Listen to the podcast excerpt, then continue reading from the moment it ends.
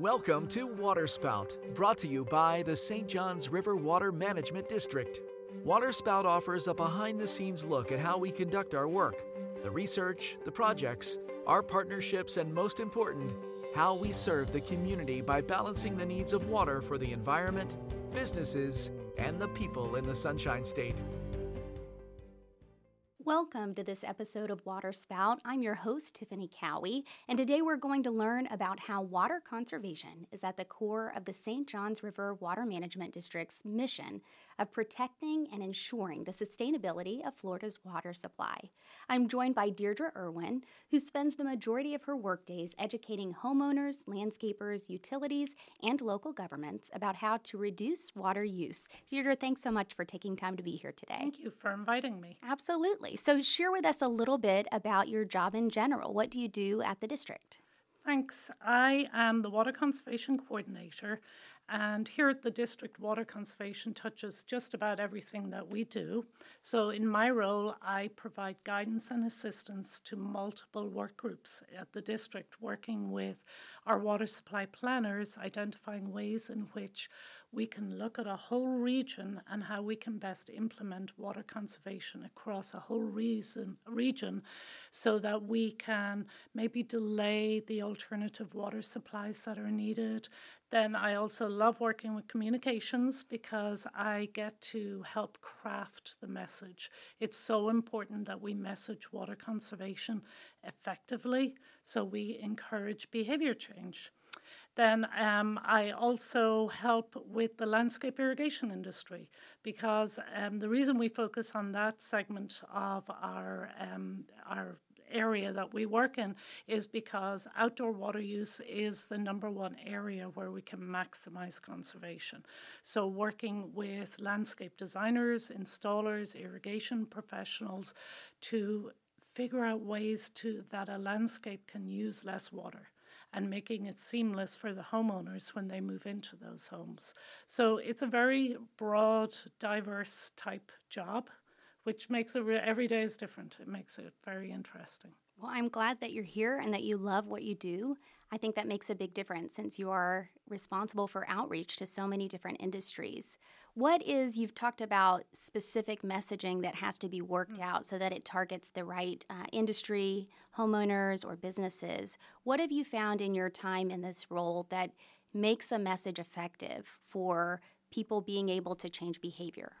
Well, you have to look at the audience you're targeting and make sure it's something that's within their control to change. So, talking to a homeowner about utility water use isn't going to be effective.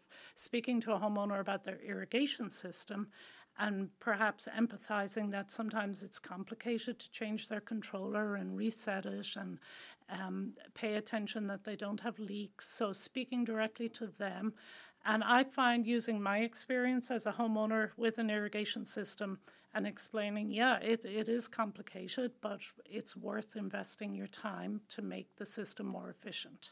So, really focusing on that audience. If I'm dealing with the irrigation industry, I need to understand what their world is like.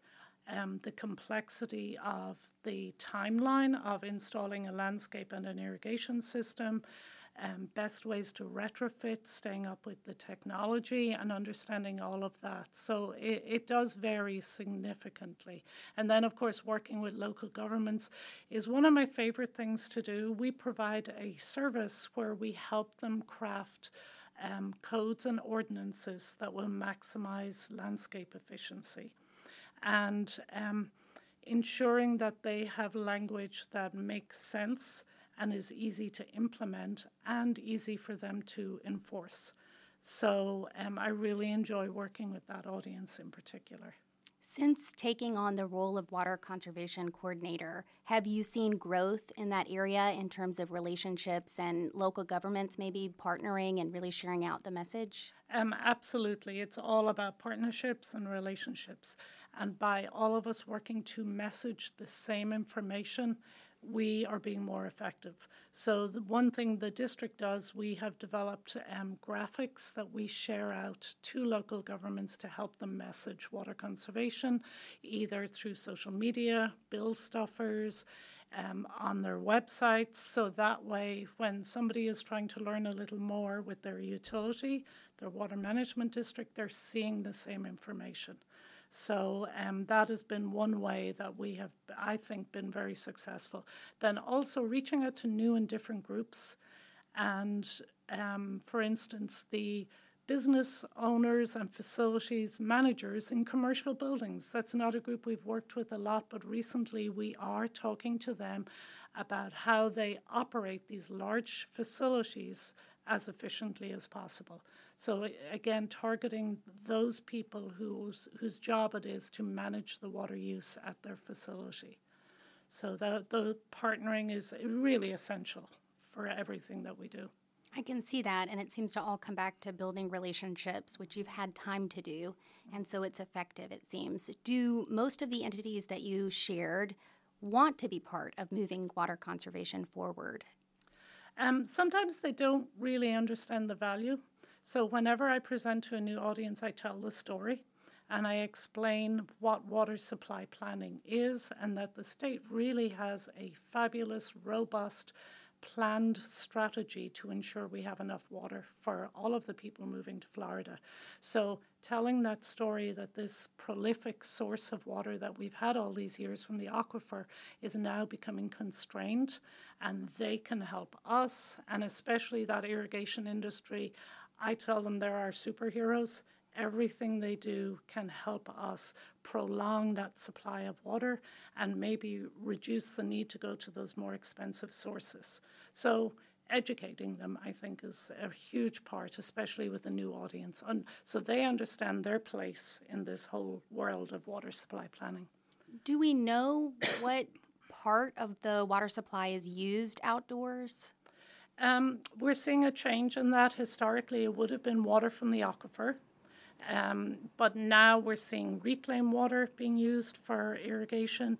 And we're encouraging new subdivisions to consider using um, stormwater, so surface water. So we're trying to get away from using potable or drinking water on our grass, which makes sense. It makes so. sense. Irrigation is responsible for nearly half of the water used for, at least for homeowners, right? correct. That's what we're seeing in the data um, from our utilities that we are using about 50%, sometimes even more.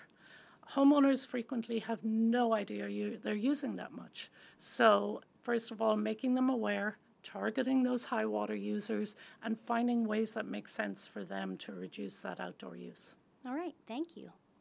We'll be right back after this quick message. The St. Johns River Water Management District is committed to preserving and protecting Florida's water resources for generations to come. From improving water use efficiency and reclaiming water for reuse to managing water resources in times of wet and dry periods, the St. Johns River Water Management District is taking action on conserving Florida's precious waters. To learn more, visit sjrwmd.com. Welcome back to Waterspout. I'm your host, Tiffany Cowie, and today I'm joined by Deirdre Irwin, the district's Water Conservation Coordinator. Deirdre has developed a number of programs at the district to help educate the public on water conservation. Deirdre, thanks again for being here. Happy to be here. So, tell me about the programs that you have developed to target some of these audiences that you've shared. Sure. Probably the one I want to speak about first is what I would think of as our biggest program. That's the Florida Water Star program. And that was developed by the district um, in 2005. We launched. And it really is working with builders to build homes that are more water efficient. So on the day the new homeowner moves in, they don't even know they are living in this specially designed home that uses less water. So they save money on their utility bill. They save up to 40,000 gallons annually. And a lot of it is just through careful design of the irrigation system and indoor water use also. So that program is now statewide. We have certified third party certification of over um, 8,000 homes. And the language in the WaterStar program has transitioned into becoming local building code or um, landscape irrigation codes. So we've had a lot of unintended benefits come out of that one program. Um, another program that we work in terms of crafting our message to the public is the Water Less program. We're just going into our fourth year, so we're excited about this simple message of just water less. Don't set it and forget it. Watch the weather, wait to water. All of these slogans we've developed to help homeowners um, understand that they are part of the solution and they can reduce their water use. Um, something else we've worked on is through all of my relationships, seeing people who stand out in this area of water conservation. We developed a series called Water Less Heroes. So these are folks who've gone above and beyond. Sometimes it's part of their job, sometimes they're homeowners, but they've really contributed greatly to this world of water conservation. I, I love all of the programs. I think that, especially recognizing people who are going above and beyond, that's got to be a great way to get people energized about participating. So, I'd like to kind of break those apart Water Star and the Water Less campaign. So, Water Star, I know you have really spearheaded for years and made sure that it was updated. Mm-hmm. How do people get information about that, specifically if they're trying to move in that direction? Absolutely. Um, we have a website, just floridawaterstar.com. It, it could not be easier to find. And all of the information is on that page. It describes what a home needs to do or what it has that makes it WaterStar. We work on educating realtors. So, a builder who's participating, we can train his realtors to help sell these homes and show people that they're different or special. Um, and then also we've tried worked hard to make the website very user friendly for the general public. It's not super technical for just for builders or irrigation, for the so the general public can really embrace the program when they're looking to buy a new home. Great. I can see someone listening in their car as they're driving and thinking, gosh, I think that I really want to be part of this program. Mm-hmm. How would I get to be part of that program? Well, we have lists of builders who participate. We have direct links on the homepage of our website. I get lots of random calls, okay. both from people looking to buy a home or for builders saying he heard about WaterStar. Um, we also have listed all of our homes on a national green building database. So it's um, a mapping database where you can look up a city, or you can look up a type of certification program, and Florida Water Star is right there, and you can see where all the homes are already built to the program. So, if someone thought they had a, a home that they have built to that, mm-hmm. could they contact you and you would have to come out and certify it? Is it a, a process, an in person um, process? It would be unusual to just come out and they happen to comply. It usually takes pre planning. So, working with either the home builder or the home buyer usually before any work has begun, making sure they understand what's needed and understand where to how to design the irrigation system. We also train the landscape designers and irrigation designers. So we have a whole separate part of WaterStar, which is an accreditation program for these landscape professionals. And that has been another unanticipated bonus in the program. We've trained over a thousand landscape irrigation professionals on why we need to do this, how you design a landscape and irrigation system. They take a training class, they pass a test, and they become an accredited professional. And that part of WaterStar has been hugely successful.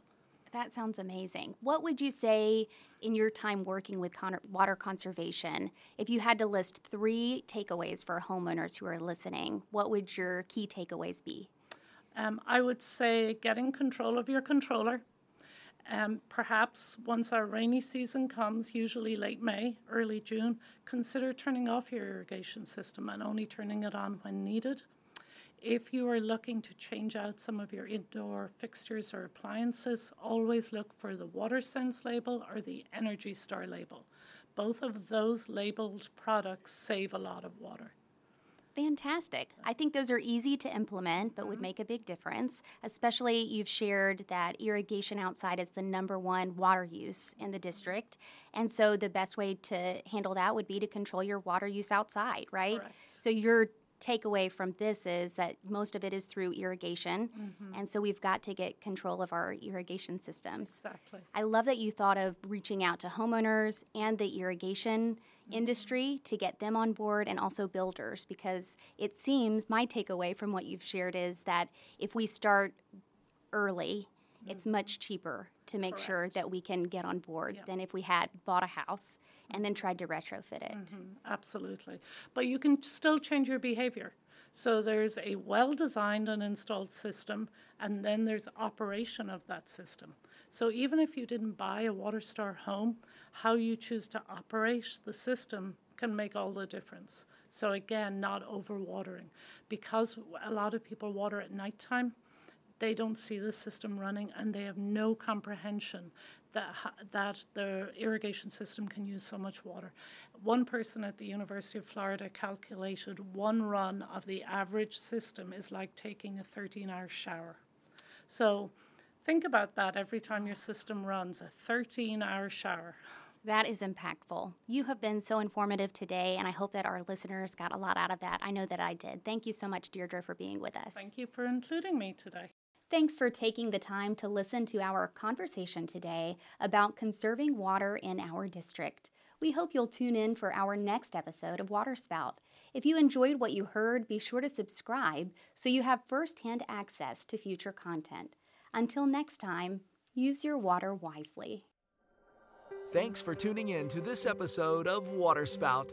To hear more episodes, find us on YouTube, Spotify, and Apple Podcasts. Connect with the district on social media or visit sjrwmd.com for more information on today's topic.